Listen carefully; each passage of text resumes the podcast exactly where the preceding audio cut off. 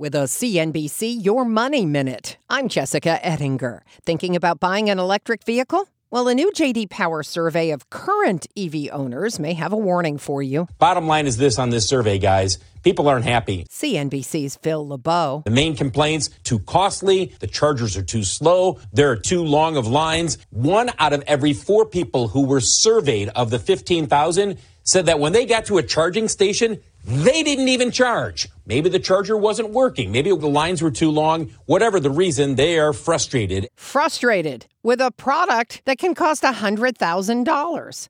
Public chargers are a problem for many, but a big complaint with charging your EV at home is that it can take a very long time. So called level one charging, 110 volts, for the Hyundai Ioniq 5, for example, with the smallest battery, just to go from 10% to 100% would take about 58 hours.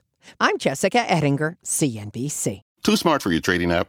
Tired of brokers made for beginners? Then it's time you get serious. It's time you join Tasty Trade, the tools and tech you need for a tough market, plus low and capped commissions, stocks, options, futures, and more, all in one place. If you trade anywhere else, you're missing out. Join the club, genius. Visit tastytrade.com. Tasty Trade Inc. is a registered broker dealer and member of FINRA, NFA, and SIPC.